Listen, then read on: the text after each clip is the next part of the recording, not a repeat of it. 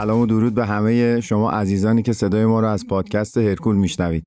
به پایان فصل پنجم رسیدیم. اپیزود 50 در این اپیزود یک موضوع جذاب داریم تحت عنوان مولتی ویتامین ها که احتمالا خیلی از شما دوستان تو روتین برنامه های مکملی و کنار رژیم های غذاییتون ازش استفاده می‌کنید. یه مهمان ویژه هم داریم امین حمیدوند. دوست عزیزم دانشجوی دکترای تربیت بدنی هستند در رشته فیزیولوژی ورزشی که از اطلاعات ایشون در این اپیزود استفاده می‌کنیم. امیدوارم که مورد توجه شما خوبان قرار بگیره. با ما همراه باشید. حامی مالی این اپیزود از پادکست هرکول شرکت استال لبزه. لوسین یک اسید آمینه مهم و کاربردی برای ورزشکاران محسوب میشه.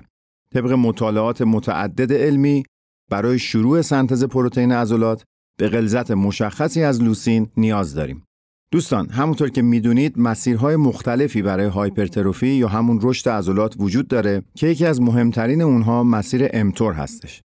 mTOR یک مسیر یا سیگنال سلولی است که باعث تحریک رشد عضلات میشه و جالبه بدونید که فعالیت mTOR با میزان غلظت لوسین رابطه مستقیم داره.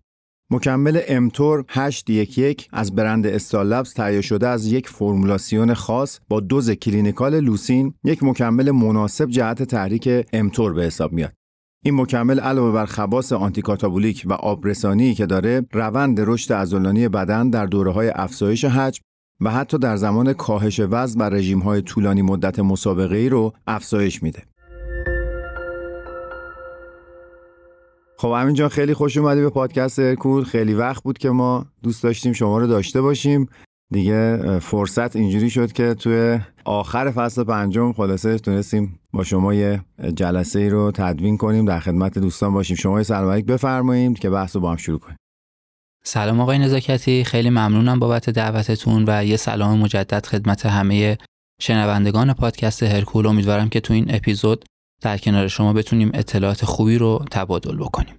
حتما همین جوریه منم تشکر بکنم ازت بابت اینکه انقدر مطالب خوب و بروزی رو در واقع تهیه می‌کنی. توی فضای مجازی نشر میدیم امیدوارم شما رو خیلی زود توی فضای پادکست ببینیم. حیف جای آدمایی مثل شما خالیه که انقدر با وسواس تولید محتوا می‌کنن و همه تلاششون رو می‌کنن که یه اطلاعات درستی یه آگاهی درستی به جامعه ورزشی اضافه بشه. امیدوارم زودتر اینجا شما رو ببینیم تو این فضا. و اما موضوعی که انتخاب کردیم در مورد مولتی ویتامین هاست می‌خوام ازت خواهش کنم تو ابتدای صحبت یه تعریفی از مولتی ویتامین اصلا به ما ارائه بده تا بعد ببینیم که اصلا لازم هست لازم نیست باید برش مصرف کنی یا نه. اینا رو توی استجای بعدی از شما می‌پرسم. خب قبل از اینکه من شروع بکنم بهتر بگم که مکمل های مولتی ویتامینی برخلاف مکمل های دیگه خیلی تعریف رسمی واسهشون وجود نداره و سازمان های مختلف تعریف های خاصی رو واسه این مکمل ها ارائه دادن.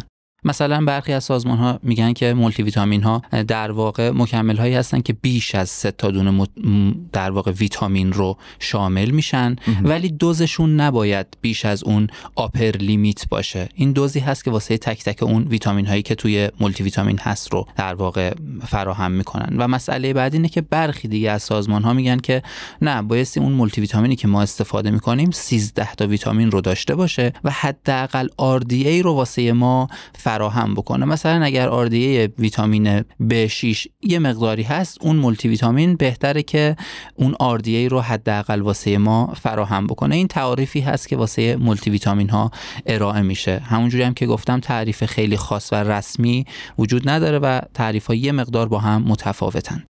پس ما بر اساس این تعریف می‌تونیم اینجوری بگیم که خیلی از مکملایی که به نام مولتی ویتامین در داروخانه ها عرضه میشه حالا چه اینجا چه هر جای دیگه از دنیا الزاما شامل تمامی ویتامین ها و مینرال ها نیستن. و اینجوری که شما فرمودین این 13 تا ویتامین یا حالا در کنارش ممکنه مینرال هم گنجونده بشه که میشه مولتی ویتامین mineral. می‌خوام بگم که ممکنه فقط اسم رو یدک بکشن و همه رو شامل نشن درسته؟ مسئله که وجود داره بله. ممکنه حتی اون اون شرکتی که در واقع supplement رو داره مهیا می‌کنه بله. مولتی ویتامینش underdose باشه. ما تحقیقات زیادی رو داریم که در واقع اون labeling ی که دارن حالا اتفاقی که میفته بهش میگن mislabeling. بله. ممکنه اون label مثلا یه درصدی رو واسه شما گزارش بکنه ولی محتوا اون چیزی نباشه که واقعا هست. تو بحث مولتی ویتامین ها هم در واقع مثل بقیه مکمل ها این mislabeling و underdose بودن وجود داره. چون ما یک سری تحقیقات رو داریم که نشون میده وقتی اومدن مولتی ویتامین ها رو بررسی کردن دیدن که برخی از مکمل ها حتی صفر مقدار اون مولتی ویتامین در واقع اون ویتامین اصلی رو واسه ما مهیا می‌کرده. حتی هیچ مقداری نداشته. ولی برخی هاشون هم بوده که در واقع اووردوز بودن. مثلا اگر قرار بوده 100 درصد ویتامین C رو واسه ما مهیا بکنن و روی label شون زده 100 درصد یهو 200 درصد نیاز روزانه ما رو مهیا کردن. این mislabeling توی مولتی ویتامین ها هم هست. جالبه جالبه و همین اتفاقا می‌خواستم راجع به این عددها بپرسم. اونجا که روی label یا همون برچسب زده مثلا همون ویتامین C 100 درصد منظورش همون 100 درصدیه که در RDA مطرح شده درسته؟ بله بله این منظورشون همونه که شما چند درصد نیاز روزانهتون رو می‌تونین از این مولتی ویتامین بگیرین واسه هر ویتامین خاص. بسیار عالی. پس طبق این تعریف ما چیزی نداریم تحت عنوان اینکه یک مولتی ویتامین استانداردی وجود داشته باشه چون فکر می‌کنم نیاز هر بدن نسبت به ویتامین ها می‌تونه متغیر باشه و حالا سوال من اینه اینکه آیا برای یک ورزشکار لزومی داره که مکملی مثل حالا چون تعریف جامعی ازش نیست در همین حدی که مولتی ویتامین رو ما بهش اطلاق می‌کنیم میشه یک ورزشکار مولتی ویتامین مصرف بکنه یا باید اصلا این کارو بکنه به نظر شما یا نه؟ اگه بخوام این بحث رو شروع بکنم بهتره با یه نقدی که آقای آلان آراگون داره صحبتم رو شروع بکنم ایشون تو یکی از مقالاتشون میگه که تو برخی از ژورنال ها حتی ما با کلماتی مثل این که شما اگر مولتی ویتامین رو استفاده بکنین پولتون رو دور ریختین که الان می‌بینیم که توی فضای, فضای مجازی هم این موضوعات هست که اگر بله. شما مولتی ویتامین استفاده بکنین در واقع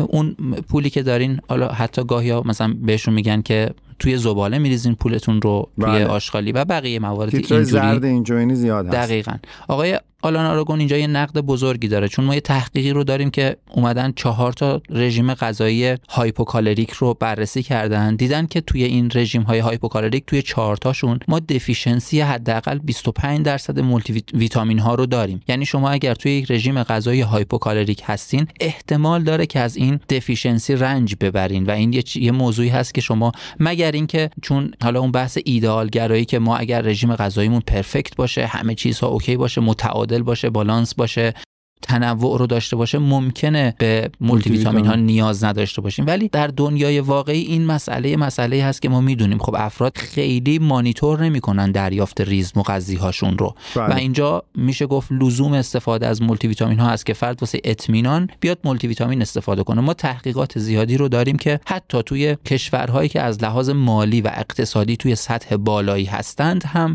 دفیشنسی برخی از این ویتامین ها هستش. توی ورزشکارها هم خب ما می‌دونیم مخصوصا توی ورزشکارهایی که حالا توی سالن ها بازی می‌کنن مثلا نور خورشید رو ندارن دفیشنسی ویتامین دی یک دفیشنسی بسیار بسیار شایعه. بله دقیقا موضوعاتی که اشاره می‌کنیم می‌خواستم بگم که خیلی بستگی داره این که محل زندگی ورزشکار کجاست چه ورزشی رو به قول شما انجام میده و آیا تو ورزشی که انجام میده تعریق زیاد داره یا نداره و فاکتورهای خیلی زیادی می‌تونن تاثیرگذار باشن به اینکه چقدر به ویتامین ها نیاز داره یا نداره. و این تیترهای زرد متاسفانه بلای جون ما تو فضای مجازی شده. نه صرفا در مورد مولتی ویتامین ها در مورد خیلی از مسائل نگاه تک‌بعدی باعث شده که همه فکر کنن حالا به راحتی می‌تونن جلب توجه بکنن که البته تا حدودی موفق هم هستن با این تیترا تا یکی میاد میگه مولتی ویتامین پول دور ریختنه خیلی نظرشون جلب میشه و میرن سمت و سوی این و دامن می‌زنن در واقع این قضیه رو. حالا شما خودتون برای اینکه یه روتین دیگه یا مولتی ویتامین یه فاصله بگیرم. توی ورزشکار ایرانی حداقل من ایران چون دیدم خیلی شناختی از بیرون ندارم. دم دست همه ویتامین C 500 هزار نمی‌دونم ویتامین E 400 خدمت گلت بگم هر چیز مثلا mineral zinc هست منیزیم هست. می‌خوام ببینم این فضای آزادانه استفاده کردن از اینها چقدر می‌تونه درست باشه و چقدر نیاز داره که قبلش آدم یه ارزیابی مثلا مثل آزمایش خون داشته باشه تا متوجه بشه آیا به قول شما deficiency داره کسریشو داره توی بدن یا اینکه نه. چون الان عین نقل و نبات ما در فرهنگمون ویتامین مصرف می‌کنیم و فکر می‌کنیم که هیچ موردی نداره. نظر شما توی این مورد چیه؟ خب ویتامین ها هم مثل بقیه موارد دوز تعیین می‌کنه که اونا سمی هستن سمی نیستن و چقدر مفیدن. ما تو حتی آب هم اگر زیاده روی کنیم ما میگیم یه چیزی داریم یه مفهومی داریم بهش میگن مسمومیت با آب. و بله. توی سالهای اخیر هم حتی توی ورزشکاران ماراتونیست در واقع اتفاق افتاده که وقتی فرد خیلی آب زیادی استفاده می‌کنه سطوح الکترولیت ها توی بدنش میاد پایین و مسمومیت با آب در واقع اتفاق میفته توی ویتامین ها هم همین اتفاق هست یعنی شما اگر یه ویتامین رو مخصوصا ویتامین هایی که محلول در چربی هستن مثل ویتامین دی مثلا اگر خیلی بیش از اون حالا آپر لیمیتی که دارن استفاده بکنین ممکنه دچار مسمومیت با اون ویتامین بشین بله. و حالا شاید یه موقعی مثلا برخی از ویتامین های محلول در آب رو بگیم خب نهایتش دفع میشه دیگه. مثلا بگیم ویتامین B یا C نهایتش دفع میشه. ولی خب ما می‌دونیم تو بحث سازگاری های تمرین که حالا امیدوارم تو ادامه بهش بپردازیم مصرف این که چقدر ما ویتامین ها رو استفاده بکنیم. مخصوصا ویتامین هایی که نقش آنتی اکسیدانی دارن مثل ویتامین C و E. بله. بسیار بسیار مهمه که ورزشکار به اندازه نیازش استفاده بکنه. نه اینکه مثلا هرچه بیشتر بهتر. اتفاقا سوال بعدی من همین بود. و چه جالب که شما بهش اشاره کردین. می‌خوام ببینم این بحث این که آنتی اکسیدان رو اطراف زمان تمرین نباید مصرف کرد چون با سازگاری های رشد عضلانی تداخل داره طبق تحقیقات اخیر. در مورد این می‌خواستم بدونم رو چه دوزی یا توی timing دریافتش زمانبندی دریافتش باید دقت بکنن. چیکار باید بکنن که این تداخل ایجاد نشه؟ خب یه مسئله که وجود داره اینه که ما زمانی که فعالیت ورزشی انجام میدیم سطوح استرس اکسیداتیو میره بالا. بله. و اگر بالانس بین آنتی اکسیدان ها و اون مواد اکساینده به هم بله. بخوره بدن دچار یک حالتی میشه بهش میگن استرس اکسایشی بله. و این خیلی در واقع در طولانی مدت چیز خوبی نیست یعنی اگر به صورت مزمن سطوح اکسیدان ها در بدن بالا باشه بله. خیلی چیز خوبی نیست و این توی بیماری های مختلفی مثل دیابت مثل انواع cancer ها این شایع هست اما حین فعالیت ورزشی اگر دقت بکنین ما به صورت حاد اون افزایش سطوح فاکتورهای اکسایشی رو داریم و یعنی پس از کوتاه مدت بله بله. و پس از فعالیت ورزشی این دوباره به سطوح پایه برمیگرده. مسئله ای که وجود داره اینه که اون افزایش اکساینده ها و استرس اکسایشی در حین فعالیت ورزشی و ناشی از فعالیت ورزشی واسه القای سازگاری ها ضروریه. یعنی اگر شما اون در واقع فعل و محرک میمونه. دقیقا. اون فعل و انفعالاتی که در حین فعالیت ورزشی در عضله و بقیه ارگان ها اتفاق میفته یک مقدمه واسه سازگاری هایی که ما در ادامه می‌بینیم. حالا اگر شما بیاین این چون ما دو تا واژه داریم. یکی اینکه شما یک مسیر رو تعدیل بکنین که میشه modulation در واقع. بله. یکی اینه که شما اون مسیر رو block بکنین میشه inhibition بله. شما اگر دوز بالای آنتی اکسیدان ها رو مصرف بکنین که توی تحقیقات معمولا توی حالا یک ساعت بعد از تمرین اومدن هزار میلی گرم استفاده کردن که فکر می‌کنم میشه یه دونه قرص جوشانه یک گرمی. بله. این رو استفاده کردن دیدن که تو برخی از تحقیقات اون سازگاری های سلولی رو کاهش داده. منظورم از سازگاری های سلولی خب ما می‌دونیم. مثلا واسه hypertrophy یه مسیری مثل mTOR بسیار مهمه. وقتی بله. سازگاری سلولی مثلا بیاد پایین احتمال داره نه اینکه 100 درصد. احتمال داره شما در ادامه اداپتیشن یا سازگاری کمتری رو مشاهده بکنین. دوزهای بالای ویتامین C و ویتامین E که گفتم توی تحقیقات مثلا هزار میلی گرم ویتامین C دادن. بله. این باعث شده که تو برخی از تحقیقات ما سازگاری های سلولی رو کاهش بدیم. اما تو برخی از تحقیقات اگرچه سازگاری های سلولی رو کاهش داده ببخشید مسیرهای سلولی رو کاهش داده اما در ادامه سازگاری ها رو کاهش نداده, نداده. مثلا اومدن در پس از جلسه تمرین یه مسیری رو گرفتن دیدن اوکی شما اگر دوز بالای ویتامین C استفاده بکنین این مسیر ممکنه کاهش پیدا بکنه فعالیتش. ولی وقتی مثلا بعد از 8 هفته اومدن مقایسه کردن بین این گروهی که ویتامین C خورده و پلاسیبو در عملکرد تفاوت معنیداری وجود نداشته. متوجهم. یعنی در واقع در بلند مدت بدن باهوشتر از این حرفاست و کار خودش رو انجام میده. ما فکر می‌کنم شما یه گریزی هم به اونجا بزنیم به ذهنم رسید. شما می‌تونید کمک بکنید من رو. تو بحث حوازی ناشتا زدن که صحبت این بود که درصد چربی زیادی ممکنه برای تامین انرژی بدن در حالت ناشتا استفاده بشه. بدن بعدش در ساعات بعدی روز اومدن دیدن که بیشتر میره سمت کربوهیدرات ها یعنی میاد این تنظیم رو انجام میده که بالانس بکنه و برعکس وقتی در تمرین سوخت بیشتری از کربوهیدرات یا قند داره تو ساعات بعدی میره بیشتر چربی میسوزونه. اینا رو گفتم که به این نکته برسم. شبیه نکته شما بود که بدن در بلند مدت یک خودتنظیمی انگار داره و خیلی اجازه دخالت و مداخله ما رو نمیده. درست متوجه شدم من؟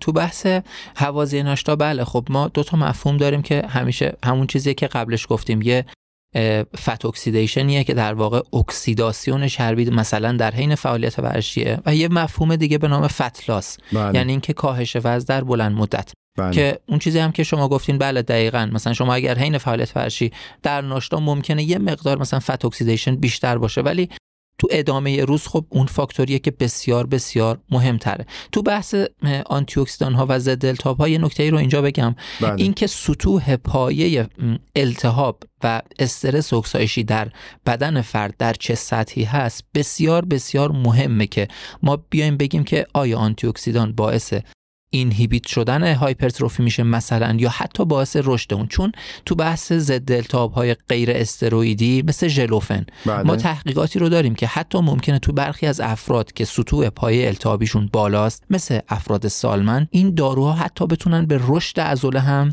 کمک. کمک بکنن چون التهاب زیاد خودش می‌تونه مانع از رشد عضله باش- باشه پس اینکه ما بگیم در چه مواقعی. دقیقا در چه مواقعی ممکنه آنتی ها و ضد التهاب ها اثرات منفی و مثبت بذارن بیشتر به context در واقع بستگی داره و یک نسخه رو مهمه شخص دقیقاً. مهمه و بیشتر الان فاکتور سن رو شما مورد اشاره قرار دادین. دقیقا. خیلی جالبه. پس یه جمع‌بندی بر اساس این تحقیقات بخوایم بکنیم.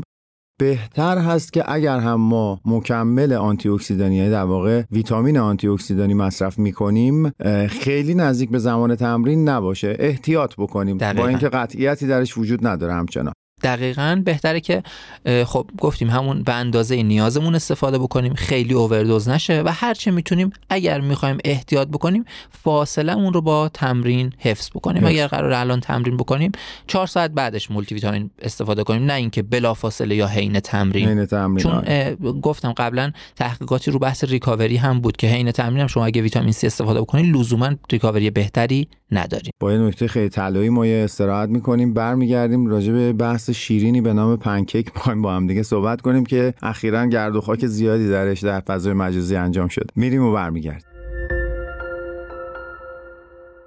پدیده دیهایدریشن یا همون کم آبی عامل اصلی افت عملکرد ورزشی در همه ورزشکاران محسوب میشه. هیدرات نگه داشتن بدن این قابلیت رو به شما میده تا با کیفیت بالاتر و به مدت طولانی تری به فعالیت ورزشی ادامه بدین. مکمل 811 امتور برند استال لبز علاوه بر خواص آنتی کاتابولیک و عضله سازی به دلیل وجود میزان مناسبی از الکترولیت ها و تاورین باعث حفظ مایعات و املاح در بدن میشه. 811 امتور در حقیقت یک مکمل بهبود دهنده عملکرد فیزیکیه که حاوی اسیدهای آمینه شاخهدار، گلوتامین، تاورین و الکترولیت هاست و گزینه مناسبیه برای فعالیت‌های سرعتی، قدرتی و حتی استقامتی. این مکمل به شما کمک می‌کنه تا یک جلسه تمرینی با کیفیت رو تجربه کنین و همزمان سنتز پروتئین و بافت عضلانی خودتون رو افزایش بدید. همینجا حالا چون مخاطب ما همیشه از ما خواسته که اگر واژه انگلیسی استفاده می‌کنیم یه توضیح هم در موردش بدیم. احتیاطاً لطفا شما راجع به خود RDA که ما گفتیم مثلا RDA این ویتامین انقدر RDA اون mineral انقدر یه توضیح مختصر به ما بده که من ببرم بحث سمت پنکیک. درسته. خب RDA در واقع مخفف مفهوم طولانی مدتی به نام Recommended Daily Allowance که میشه همون مقداری که یک ویتامین ما مجازیم در روز ازش استفاده بکنیم. مثلا میگیم آقا واسه کلسیوم ما 1000 میلی گرم در روز استفاده بکنیم. یا مثلا ویتامین دی 600 IU یا در واقع میشه international unit بله. واحد بین المللی استفاده بکنیم که این مخفف همون در واقع واژه RDA هست. بسیار ممنونم از توضیحت. بریم سراغ این بحث اینکه آیا این پروتئین وی که در دسترس هممون هست تو دارخانه عرضه میشه هر مدلش. این رو ما اگر در طبخ پنکیک کیک های پروتئینی و محصول کوکی ها مافین ها استفاده بکنیم آیا این باعث از بین رفتن ساختار پروتئینی میشه؟ یعنی خیلی ساده تر بخوایم صحبت بکنیم اینه که آیا باعث میشه که پروتئین کلا از بین بره یا چی؟ به قول معروف. خب اگه بخوام به این سال پاسخ بدم باید بگم که ما خیلی راحت باید بگیم. پروتئین یک ساختار بزرگه که اگه بخوام کوچیکترش بکنم مثل آجر آمینو اسیدها با پیوندهای پپتیدی به هم میچسبن بله. و پروتئین رو می‌سازن. اون چیزی که ما استفاده می‌کنیم و می‌خوریم. حالا این پروتئین وقتی توی بدن قرار می‌گیره اصلا کاری با پنکیک ندارم. بقیه منابع پروتئینی مثل گوشت نمی‌دونم و بقیه منابع وقتی توی بدن قرار می‌گیرن قرار این یک اتفاقی روش بیفته. حالا پس از هضم و اینا که بهش میگن denaturation یا دناتوره شدن که بله. یعنی چی این یعنی پروتئین یک ساختار چهارمی داره از ساختار اول که آمینو اسیدها کنار هم چیده میشن هر چی میاد به سمت ساختار چهارم پیچیدگی و در واقع اون folding اتفاق میفته و یک ساختار چهارمی داریم که بهش میگیم پروتئین یعنی تا قبل از ساختار چهارم ما پروتئین نداریم یک ساختارهای ساده تری داریم. حالا این در معرض موارد مختلفی مثل نمی‌دونم اسید معده مثل HCl قرار می‌گیره یا مثل حرارت های بالا قرار می‌گیره. یه اتفاقی میفته که از اون ساختار چهارم پروتئین میاد به سمت ساختارهای قبلیش مثل دوم مثل سوم. به این بله. اتفاق میگن دناتوره شدن. یعنی اون پیچیدگی رو شما باز بکنین یه تصویر رو به هم بپیچونین. حالا آروم آروم بازش بکنین و یک توالی زنجیره آمینو اسید داشته باشین. به این میگن ساختار اول. تو بحث حرارت هم ما دناتوراسیون داریم یا در واقع دینیچریشن بله. این اتفاقی که میفته ما چه تو روند طبیعی بدنمون هم این اتفاق هست. اینجوری نیست که ما پروتئینی که از گوشت می‌گیریم لزوما همون وارد بدنمون بشه. قرار این اتفاق بیفته.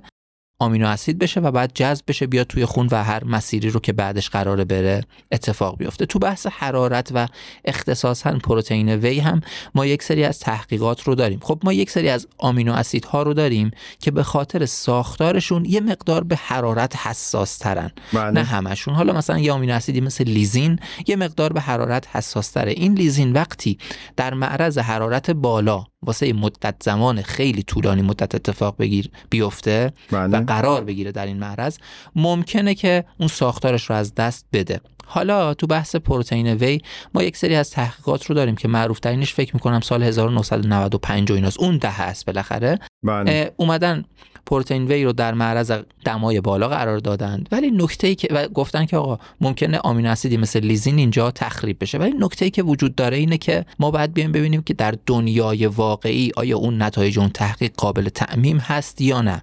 ما توی دنیای واقعی رو اگه بخوایم مقایسه بکنیم با نتایج اون تحقیق باید به این نکته اشاره بکنیم که اون تحقیق توی دماهای بسیار بالا و واسه مدت زمانی فکر می‌کنم حدود 80 دقیقه است. واسه اون مدت زمان دیدن که بله ممکنه برخی از اسید آمین ها نه همه اسید آمین ها برخی از اسید آمین ها تخریب بشن. این به اون معنی نیست که ما هم اون در واقع نتایج رو در دنیای واقعی می‌بینیم. چرا؟ چون ما می‌دونیم خب یه پنکیک معمولی که من حالا تجربهش رو به صورت روزانه دارم بله. معمولا بین نهایتش 10 دقیقه یا خیلی دیگه طول بکشه. مثلا 10 12 دقیقه ما پنکیکمون رو استفاده می‌کنیم. با این حال حتی اگر برخی از اسید آمینه ها از بین هم برن معنیش این نیست که اون ماده بی ارزشه چون متد اصلی ما واسه دریافت پروتئین که پنکیک نیست. بله. ما از غذاهای دیگه استفاده می‌کنیم شیک استفاده می‌کنیم نمی‌دونم و بقیه موارد.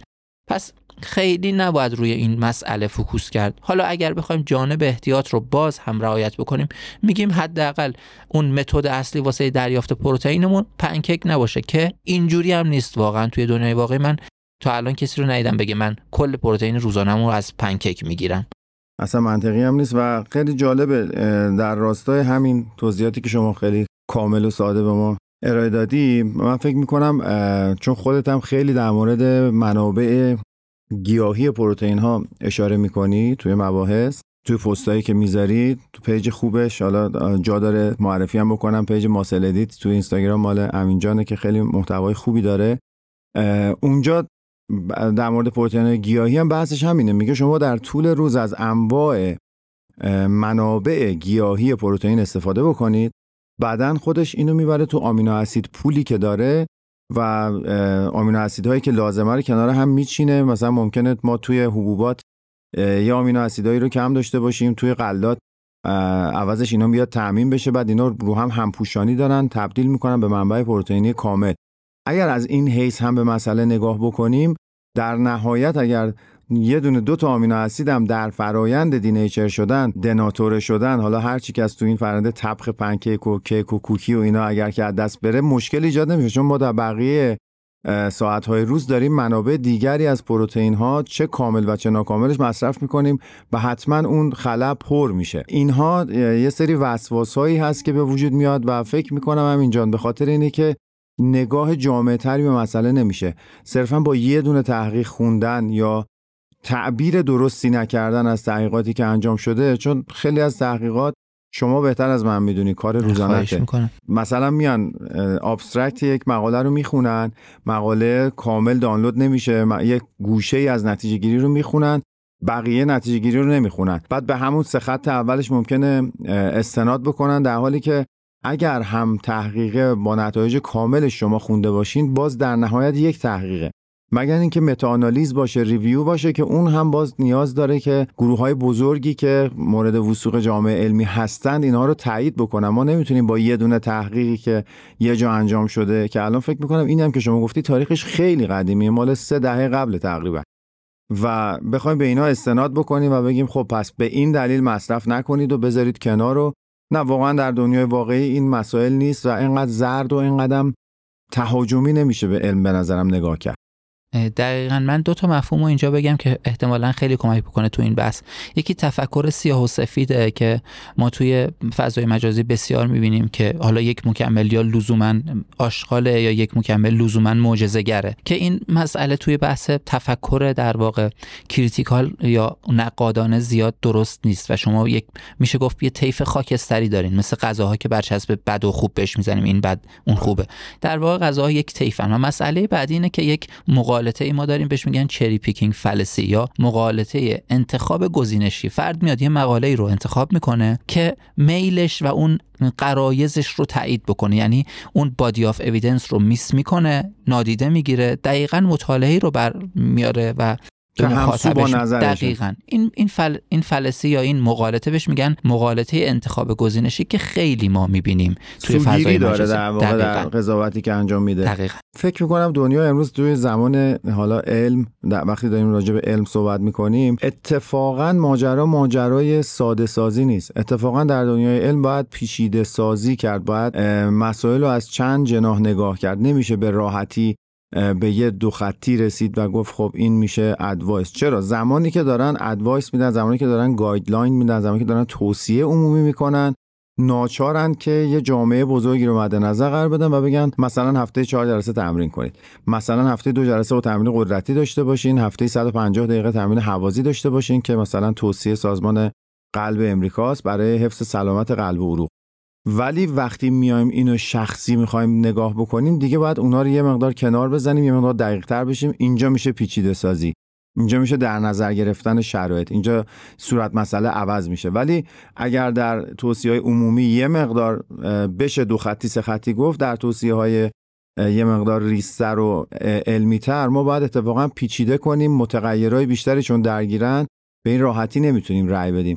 و کلا هم این بحث اینو می‌خواستم از همینجا بپرسم که خیال دوستانی که دارن پنکیک درست می‌کنن و مصرف می‌کنن راحت بشه چون یه نگرشی به وجود اومده بود که انگار مثلا وقتی پنکیک رو درست می‌کنی کلا انگار داری دیگه بعدش میشه کاغذ. انگار یه یه زباله درست شده اصلا نباید مصرفش بکنی. ما با این نگرش صفر و صدی خیلی زاویه داریم و نه اینکه ما منطق اینو حکم می‌کنه به نظرم. اگر مطلب اضافه تو این زمینه هست همینجا اضافه کن لطفا. من واسه حالا بحثمون ادامهش اینو بگم که ما یک خطایی توی media داریم که بهش میگن oversimplification یا ساده سازی بیش از حد. که این یک خطای رایجیه. تو بحث نوشابه های zero هم این بود اگر بله حالا بله, بله. یادتون باشه. اول اون نوشابه های zero اومد یهو خیلی از پیجا خیلی از وبسایت ها مثل گاردین مثلا چیز تیتر زدن که آقا نوشابه zero سرطان زاست. یهو بله. خیلی برخی شده خیلی خیلی زیاد و بعدش آروم آروم محققا که اومدن پست گذاشتن اومدن توضیح دادن, توضیح باز, دادن کردن. باز کردن و بعد ما فهمیدیم که نه اینجوری که تیترها می‌گفتند نیست. نیست چون ژورنالیست ها هدفشون از نوشتن تیتر با یک محقق متفاوته اونا واسه گرفتن ویو در واقع ممکنه تیترها رو یه جوری بنویسن که کلیک بخوره در واقع اون وبسایت ولی بله. این مسئله بسیار مهمه تو بحث پنکیک هم خب استفاده از واژه ها توی یا استعاره ها توی بحث علمی واقعا جایگاهی نداره. ما از استعاره استفاده کنیم یا نمی‌دونم مثال بزنیم یا شعر استفاده کنیم. ما خیلی باید شفاف واضح باشه در واقع اون مسئله ای که میگیم. چون اصلا ساینس ویژگیش اینه که در واقع شفافه واضحه. اگر بخواین با یه چیز دیگه اشتباه بگیرین خیلی درست نیست. کاملا موافقم. کاملا موافقم. خیلی ممنونم بابت توضیحات شفافی که به ما دادی. بسیار امیدوارم که ذهن مخاطبم باز شده باشه. خیلی خوشحالم که دعوت ما رو قبول کردی و اومدی و این قول رو به ما بده که تو هر فصل ما یه اپیزود با شما داشته باشیم. و به زودی هم امیدوارم شما رو در فضای پادکست ببینیم. می‌دونم که یک اپیزود ضبط کردی. نمی‌دونم سرانجامش چی شده. اگر دوست داری راجع به این یه چند کلمه با ما حرف بزن و مخاطب رو در جریان قرار بده. خواهش می‌کنم. باعث افتخاره که تو این پادکست حالا واسه اولین بار من حضور داشتم. پادکست خودمونم. خب من استارت زدم با دوست عزیزم احمد رضای عزیز. ولی متاسفانه به خاطر اینکه حالا یه،, مقدار من بیش از حد دیگه چیزم حساسم نتونستم ادامه بدم. یعنی چند بار ضبط کردم کیفیت خوبی نداشت ول کردم. انشالله بتونم حالا بعدا اوکی کنم. امیدواریم. نه ما هم هر کمکی از ما بر خوشحال میشیم. آدمایی مثل شما در این فضا حرکت بکنن و به زودی شما رو در فضای پادکست ببینیم. بچه های اهل علم که همه تلاششون می‌کنن که آگاهی جامعه رو بالا ببرن. به نظرم یکی از راههایی که میشه به پیشرفت آینده امیدوار بود اینه که سطح آگاهی عمومی ما بالا بره و هر کی در این قدم در این راه یه قدم کوچیک حتی برداره برای بنده خیلی محترمه و هر جوری که بشه در کنارت خواهیم بود که ایشالا این پادکست رو شما هم راه اندازی بکنی و منتظرش باشیم تو فضای مجازی. خیلی ممنونم. قربون شما. خیلی متشکر از شما عزیزانی که با ما همراه بودین. فصل پنجم هم به پایان رسید. ما این اپیزود رو در شهریور ماه 1402 ضبط کردیم. به تهیه کنندگی و اجرای من فرشید نزاکتی ارادتمند شما و زحمات همیشگی کارگردان خوب برنامه محمد محمدی عزیز. امیدوارم هر جا که هستین خوب باشین. اگر عمری باقی باشه فصل ششم رو هم در خدمت شما خواهیم بود. مراقب خودتون باشین. خدا نگهدار.